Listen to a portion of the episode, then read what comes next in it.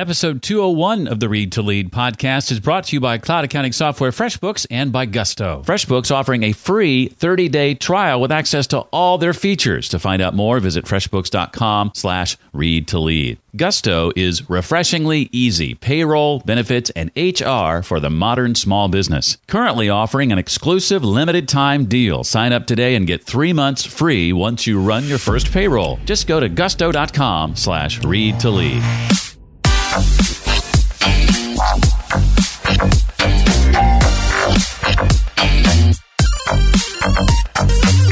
If you consistently do the uncomfortable, you're going to be successful. If you consistently do the most comfortable thing, well, you'll probably be on your couch eating Cheetos and watching TV. Hi, welcome to the Read to Lead podcast. I am Jeff Brown, and I believe that if you desire to achieve true success in business and in life, then intentional and consistent reading has to be a part of that process. The Read to Lead podcast will not only help you narrow what I call this ever-important reading list, but bring you the key ideas and valuable insights from some of today's most successful and inspiring authors. In just a few minutes, you and I are going to be joined by Skip Pritchard. Skip is the author of The Book of Mistakes: 9 Secrets to Creating a Successful Future. I'll be asking Skip about what to do if you realize that you're living somebody else's dream. It's not too late to do something about that, by the way. How to stand out and why Skip believes it's the fastest path to success. Why you should assume your potential for success is unlimited, and much, much more. I could not be much more thankful to our sponsors for this episode.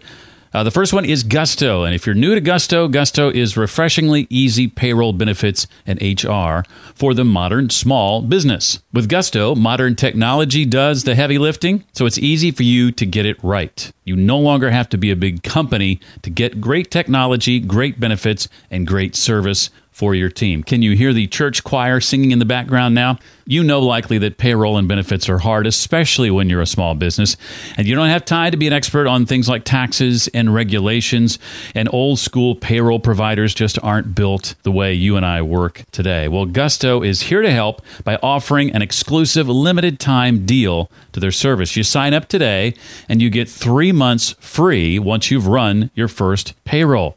To take advantage of this right now, just go to this special URL. It's gusto.com/read to lead. That's gusto.com/read to lead. Now, this time of year can be especially difficult for freelancers and small business owners. I put myself in those two categories. I'm talking, of course, about tax season, and there's a good chance that you're trying to dig your way out from underneath a pile of receipts and spreadsheets. Well, you can do yourself a huge favor and stop digging before you completely disappear under that abyss of paperwork.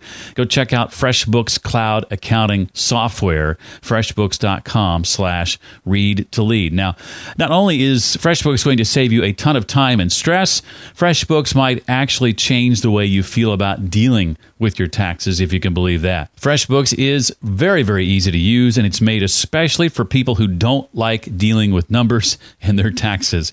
Right now, FreshBooks offering a 30-day unrestricted free trial. To claim this free trial and all the features and benefits that come along with it, just go to freshbooks.com/read to lead and enter read to lead in the How Did You Hear About Us section. Again, that's freshbooks.com/read to lead. Skip Pritchard is an accomplished global CEO, growth-oriented business leader, and keynote speaker. He's known for his track record of successfully repositioning companies and dramatically improving results. Listed as a top 100 leadership speaker by Inc. magazine, he's a regular keynote speaker on topics ranging from leadership and personal development to corporate turnarounds and culture change. His views have been featured in print and broadcast media, including the BBC, the New York Times, CNN, NPR, the Daily Beast, Harvard Business Review, Information Today, The Bookseller, Publishers Weekly, Christian Retailing, and the Library Journal. Boy, that's a lot. His new book, and I believe his first, is called The Book of Mistakes: 9 Secrets to Creating a Successful Future. Skip, welcome officially to the Read to Lead podcast. Excited to have you here. Jeff, I'm so excited. I've heard these podcasts for a while, and I'm glad to be here. Well, before we get into some of the mistakes, share some of the people from your life, Skip, who've helped instill in you the values and ideals you live by today. Oh, wow. I've been inspired by so many people. I've interviewed over 1,000 people, Jeff, from all walks of life. Dan Rather, Secretary of State Condoleezza Rice, CEO of Zappos, Tony Hsieh. I've interviewed baseball legend John Smoltz and R.A. Dickey, Joel Osteen, Margaret Atwood, Michael Hyatt. So many people. And yet going back early in life, it's friends of mine like singer Steve Green or the late speaker Zig Ziglar or Jim Rohn, friend Pastor Charles Stanley. All of these types of people have influenced me over the years and continue to inspire me. Well, let me ask you this then. Why this book and why now? Well, we learn more from studying struggles than successes. And I have always been fascinated by success and people and what makes them successful, why people fail, why they succeed. Why do we make the same mistakes that we've made generation after generation? And what is the better way? And so the book is designed to be what Stephen Covey said about this book, a dose of inspiration. And the reason now is because we could all use a dose of inspiration, right? I mean, when would we say we're not interested in that? And so I hope the book is inspiring and makes people think about where they are and their future and the different things they can do to increase their odds of success and improve their own leadership. Well, I'm a sucker for a good business parable. I read this, I think, in 2 sittings and was just enthralled with the story. I don't want to give anything away, but there are sort of 2 stories happening hundreds of years apart, interspersed throughout the book, that I just found the structure fascinating personally. Well, let's dig into some of these mistakes here.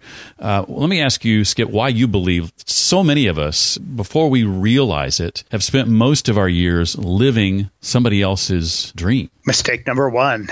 Good place to start. You know, mistakes that are in the book are based on my experience as a CEO, my interviews, my life experience, but also they're deeply rooted in research. And this one in particular, to answer your question, you have to go to some of the academic research.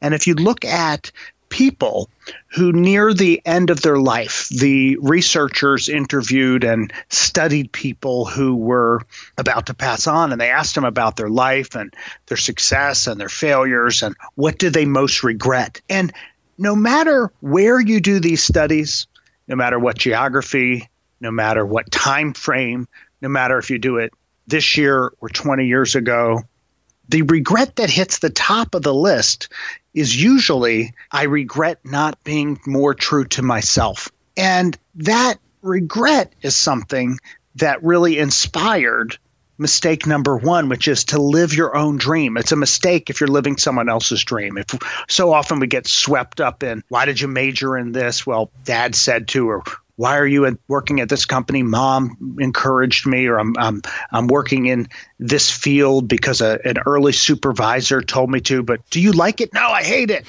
Right? Why are you doing it? Well, I don't know. Well, we're swept into somebody else's dream, and the question is, success often happens when we're focused on our own dream. What is our own unique purpose? Why are we here? And if you're working in your purpose area, you're going to be far more successful than if you're working on someone else's dream. And I think this ties in with mistake number 5. So many of us want to be comfortable. We want to spend our lives being comfortable. And I think a lot of that stems from fear. We don't like discomfort, but the reality is a well-lived life is spent outside your comfort zone. I'd love to get your thoughts on that. It really is. I think growth comes from the edge of our comfort zone, right? It happens when we're in the gym, right? At the end of the comfort zone, they always say the last 2 reps are the ones that really are going to force muscle development. It's the same in our professional lives. People who are afraid of public speaking maybe would do incredibly well to take a class and get over that fear, because if you get over the fear in that part of your life, if you push your comfort zone there, it's going to impact all other areas of your life. You're going to increase your confidence. You're going to feel like I can do this. And then you're going to find something else that makes you uncomfortable. And you find if you consistently do the uncomfortable, you're going to be successful. If you consistently do the most comfortable thing, well, you'll probably be on your couch eating Cheetos and watching TV, and you're not going to find your life change. So it's that uncomfortable space that pushes us to be the best that we can be. Mm. Now, there's a line from the book early on that says, if you want to take your life back, take your thoughts back. What role, Skip, do you feel like our thoughts play and self-talk plays in our journey toward success? I think it's everything. The other part of that is I say the most important microphone in the world is the one in your mind, because those thoughts really determine our destiny. You know, the ancient scripture says in Proverbs 23, as a man thinketh in his heart, so is he. This thinking, what we're thinking, what our thoughts are, determines our destiny. And so often, if we just let it go on autopilot, we're hearing the voices of critics, naysayers. We're hearing a teacher that said something to us early on in life that may not have been encouraging. We kind of stick these things, but we need to tune those voices out and tune into positive, tune into uplifting things. One of the reasons I love your podcast, one of the reasons I read so much myself and share those books, is because if we're feeding our mind positive, then we're going to end up positive. If we feed our mind what comes in naturally, it's probably not going to take us where we want to go. You mentioned being influenced by Jim Rohn, and one of his most famous quotes, I think, is you are the average of the five people you spend the most time with. I'd love for you to talk about the importance, as you do in the book, of being selective in your relationship choices, as well as the power of associating with, quote unquote, the right people. It's everything to be surrounded by the right people. Part of this feeds back to what we were just talking about, because they're feeding that microphone in your mind. Yeah. Jim Rohn's quote is great. Another one I love is Charlie Tremendous Jones, who said over and over, you will be the same person you are today in 5 years, but for two things: the people you meet and the books you read. And who we're around is so important. Jim would put it this way. He would say, who are you around? And the second question he asked is, where are they taking you? Because they're taking you somewhere. And if you refer back to the academic studies on this, it's fascinating to read the impact of our friends on our lives. You know what's interesting, Jeff, is not only does it have an impact on us personally, socially, relationally, in our workplace, but even something as mundane as weight. One researcher I read studied friends who had not seen each other. They were not looking at each other on pictures and social media. They were just talking by phone, didn't know that their best friend was gaining or losing weight. But when they were studying them, they found out that more often than not, if your friend was gaining weight, you were gaining weight, and vice versa. Friends can have this incredible impact on us in ways we can't even figure out why. Well, I say, if you can gain weight together, why not gain wealth together? Why not gain wisdom together, right? Friends have this incredible impact on our thoughts and our future. I had a conversation with my wife the other day, and I'm going to leave out the individuals involved because I don't want to identify them, but we were having a conversation after having spent time with them, and she and I were thinking the same thing. And it was, unfortunately, these are some folks that we're not going to be able to spend time with long term, or at least we're going to have to help them get out of a funk.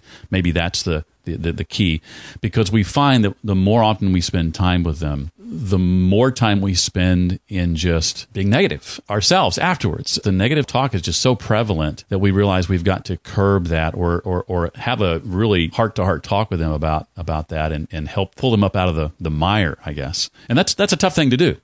It's a tough thing to do, is selecting people. And one of the things you can do is spend less time with them, try to redirect the conversation, try to make a game out of it, call it to their attention in a friendly, polite way.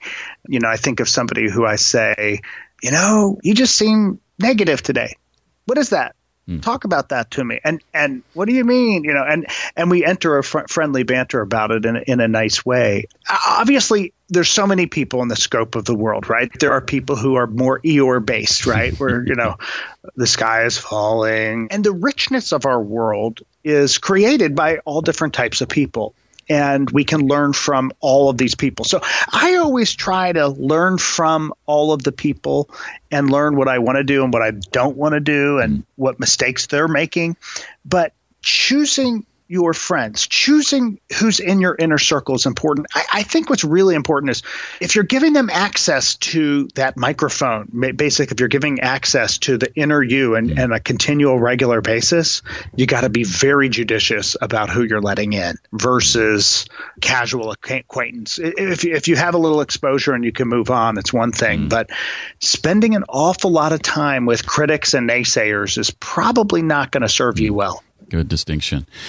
Well, one of the mistakes in the book relates to the need we feel to fit in, but Skip says that won't lead to success if that's what we're constantly striving for. For that, you've got to do what it takes to stand out. Expound on that, if you would, Skip. Standing out. The great Dr. Seuss, right? Why fit in when you can stand out, I think is his quote. Success always goes to those who stand out. When you're trying to pick somebody to lead a project, right, who do you pick? The person who stands out. If you want your business to be noticed, you try to stand out. You're putting signs on the road. If you have a storefront, you want it to stand out. You want to get attention to it. And it's not always standing out in a crazy way or, you know, some bizarre way that draws attention. That isn't always going to be sustainable. What I say in the book is standing out is as simple as consistently exceeding expectations. I mean, standing out doesn't have to be this wild thing, but if you consistently overperform, do what you say you're going to do and then a little more, you're going to stand out. You're going to be picked for that next project at work. You're going to be picked for a promotion. Someone's going to choose to do business with you. Your podcast will be listened to because it stands out for whatever reason. This is what drives people to share on social media. You know, hey, I want you to see this because something stood out, an idea, some kind of inspiration, something that drew them in. And I really think that standing out is extremely important. It's another reason why going back to being uncomfortable is so important, because when you're doing more things like that, you're going to be standing out on a much more consistent basis. Mm. Well, Skip insists we act in such a way that assumes our potential for our own success is unlimited. So it's not a finite pie then, is it, Skip? I mean, someone else's success doesn't diminish my own opportunities, right? It doesn't. The best leaders and the most successful people that I've found, that I've researched, that I've interviewed, that I've studied in the companies that I run, the best leaders that I pick reject the fixed mindset in favor of an unlimited mindset every time. Researcher Carol Dweck, she was from Stanford University. She studied the success mindset, and she was the one who really wrote and championed this idea. There's the fixed mindset. They think everything's fixed in the world, whether it's intelligence or wealth or whatever they're going after. And then there's, secondly, people who have the growth mindset. They don't believe anything's fixed. They think there's unlimited possibility. It's kind of the negotiations that people enter into. There's two types of negotiators, and one type, fixed mindset, they think, well, we have this pie and our job is to split it, and my goal is to get the biggest piece of the pie. And other negotiators who have this unlimited mindset are looking to expand the pie. And that's very, very important. I think of Amazon, their initial business model all about physical books. And if they had a fixed mindset, they would have just said, oh, how do we maximize our share of this fixed pie? But they weren't, right? Jeff Bezos was focused on growth. He was looking at that growth mindset. So he was looking way beyond books early on to building a massive organization to take over all these categories. And that relentless pursuit of growth would not be possible with a fixed mindset. Mm. Well, Skip, my father is at that stage in life where he recognizes that the end of his days is not far off. In fact, in just the last week or two, hospice home care has come into the picture. And I'm sensing an urgency in him I don't think I've experienced in the past. And I'd love for you to share your thoughts on what you call the gift of time and how to make the most of it. Well, first of all, I'm sorry that your father's there, and that is an enormously difficult and stressful period for everyone. But it sounds like he's wise enough to recognize where he is and have that sense of urgency. You know, I think of this plaque, Jeff, and this plaque that was on the wall of my grandmother's home in her kitchen. And it said something like, we're too soon old and too late smart. It's true. right? We're old too fast. We're smart too late. And why not reverse that? Why not? Is it possible to be too soon smart and too late old? It is possible to learn these things faster. That's what the book is all about. And having a sense of urgency, recognizing that gift of time, recognizing the limitations that we have. If we live each day, both as if we might live forever and that this may be our last day at the same time, there's wisdom in between there that we try to plan for long term, but also live as if today could be our final day. And having a sense of urgency is such a success factor of leaders and the people who have achieved a lot. I remember early on when I was taking a personality test, the instructor looked at the results and looked up at me and said, "You have a zero, Mr. Pritchard, a zero on patience." I was so discouraged. I was like, everybody had always told me my whole life, "Oh, you need to be patient. You need to learn patience." And I never had it. And I was so upset. And he came back and he reframed it. He said, "This is a wonderful thing for you." I said, "What do you mean? You just said I have zero patience." He said, "You have an incredibly high sense of urgency." So I've tried to learn to be patient with people, because you want to be patient with people, but have a high sense of urgency for getting the things done that I need to get done. That sense of urgency is built into the most successful company cultures. It's built into the most successful entrepreneurs. It's built into the most successful people. And those are the people we go to because we know, right? If you need something done, they always say, go to the busiest person, right? You've heard that. Why? Well, they have this burning sense of urgency to get things done. They recognize they don't have unlimited time. Time is our most valuable asset, not money.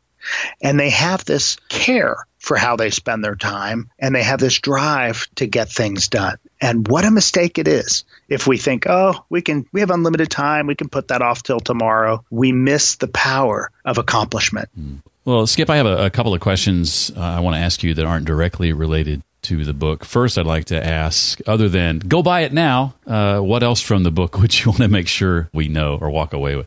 Well, go buy it now. I think of course, there's also free giveaways on thebookofmistakes.com people may want to take advantage of. There's a leadership guide that we offer to work with teams so that your team can work through these mistakes. And we're soon going to put out a little quiz we did so you can see where you are and compare that to someone else who's reading the book and talk about which mistake relates to you. But yeah, it's been an extraordinarily fun thing. And I did write it as a story, and I wrote it that way because I wanted to make it entertaining. And it reminds me of Jessica Seinfeld's book. She's Jerry Seinfeld's wife. She writes these cookbooks for children that sneaks the vegetables in, like chocolate cake, and it sneaks in zucchini or something. And I wanted to write this book in a way that you'd enjoy the story, but you walked away with these nutrients for your mind. And that's why I did that. So I hope people enjoy it. Well, I, for one, can say with a resounding, emphatic yes, you did succeed. I think you did a fantastic job of that.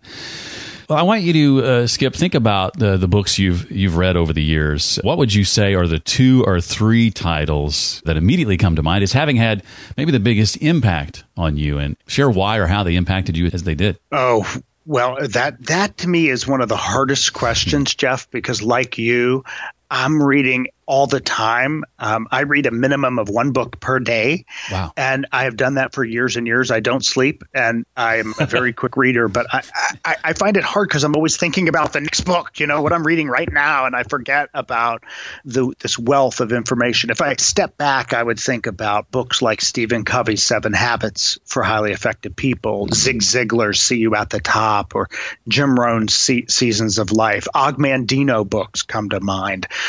There's so many personal, inspirational books that have made a difference in me. I'm always sharing books that I read on my website. And, there's just so many great books. And then I love finding them again and opening them up and reading them. Many of the people who've endorsed my book have these great books, John Gordon and Bob Berg and Michael Hyatt and Stephen Covey. All of these books are so inspirational to me. It's very difficult for me to just pick a few. Yeah, well said. And you've just given me a lot of books to link to in the show notes for this episode. Well, the art of public speaking and the ability to relate effectively to other people is as important, in my view, as just about any skill you could hope to hone. So as a successful keynote speaker, I'd love for you to share your tips for delivering an impactful and memorable public talk. Well, thanks, Jeff. And of course, my main job is CEO of OCLC, which is a software organization that empowers libraries all around the world with software and data. But I do an extensive amount of public speaking as well. And I think it's important to do two things. Be authentic and tell stories. And I think if you're authentically telling stories, you're going to connect with your audience in a really fun way. Take them on a journey. Take them where you are. Let them empathize with you. And you will find that great storytellers, Paul J. Zach from the Center of Neuroscience studied storytellers, and he found that if in a good story, your oxytocin levels go up in the brain. Another reason why I wrote this in the story format, which makes you empathize. And if you empathize, you're going to learn more. You're going to identify more. Your brain's going to be open in a different way than if you were just in a lecture. So that's, again, some of the reasons I wrote it as a story. But that storytelling ability isn't limited to the book. It's the way you want to communicate, right? People are much more engaged if you tell a story. Just take a look. Have you ever seen that show Shark Tank? Mm-hmm. One of my favorites. Right. Okay. So I love that show. And I'm always studying, why did this person succeed in getting an investment and this person fell flat? And invariably, it comes down to the better storyteller. That's what gets you a deal. And it's like that in life. It's like that in success. It's like that in public speaking. If you're a good storyteller, and there's a huge variety of storytellers, it's not that. It's just, am I authentically telling a story? And that will create this bond between me and the audience in a way that they'll identify with you, and they will be coming with you and cheering for you as you're talking about your journey. Well, apart from what I would assume would be lots of book promotion in the coming days, what's next for you and your team? What are you guys working on now that you're excited about and are willing to share, if anything? Well, I have really two sides to my professional life, and one is blogging, speaking, and writing. And the main part is, as I said, running the company that I run and I'm blessed to run. So on that front, we're working on a number of products and services to serve libraries and their patrons and the communities around the world. And on the other side, I'm always working on new ideas and new people to connect with. And the launch of this book has offered a wonderful opportunity to connect with people that I know of or have talked to, but in a different way. And it's also very strange for me too, Jeff, is because the tables are turned. I'm used to being the one asking the questions. It's very different. And I'm like, wait. Oh, so this is how that feels. I'm much more comfortable being the one asking and learning from others. But I continue on that learning journey, and I love learning new ideas and being inspired by people. And I'm a believer that we can learn from the cashier working the register in a store to the CEO. There's people through all walks of life that can teach us a valuable life lesson if we just are open to looking at every single person we meet as a teacher. Well, the book, again, is called The Book of Mistakes, 9 Secrets to Creating a Successful Future. It's a book you need to own, and it's also one of those books that I think makes for a fantastic gift for anybody, regardless of where they are in life. It's never too late to learn from these mistakes, but I think specifically of young people, say graduation or what have you. Great, great gift for any occasion, but that's one that immediately comes to mind. So pick it up and buy 10 copies for those important people in your life. Skip, thank you so much for your time and your expertise. I really appreciate you stopping by and being part of the Read to Lead podcast. Thanks, Jeff. I love what you do. My two favorite things, leadership and reading. So you've cornered it nicely, and you just do a wonderful job of sharing so many ideas with us. So thank you for what you do.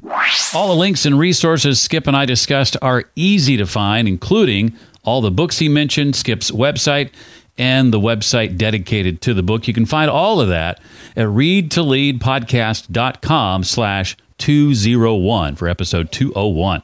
If you're looking to join a group of like-minded people who discuss online books like the ones featured on the podcast, then you might want to consider Read to Lead University. To find out more, just visit readtoleaduniversity.com. And if you're so inclined and think it worthy, we would appreciate any 5-star ratings and reviews in iTunes. readtoleadpodcast.com/iTunes. Thanks again to our sponsors making this episode possible, FreshBooks, with a free 30-day trial available to you, no obligation, and access to 100% of FreshBooks features free for 30 days. Go to freshbooks.com/readtolead and enter Read to Lead in the How Did You Hear About Us section. Thanks also to Gusto, a refreshingly easy payroll, benefits, and HR solution for the modern small business, where you no longer have to be a big company to get great technology, great benefits, and great service to take care of your team. Sign up today and you get 3 months free once you run your first payroll. Just go to gusto.com/readtolead. Well, that does it for this week. I look forward to seeing you next time. Until then, remember, leaders read and readers lead.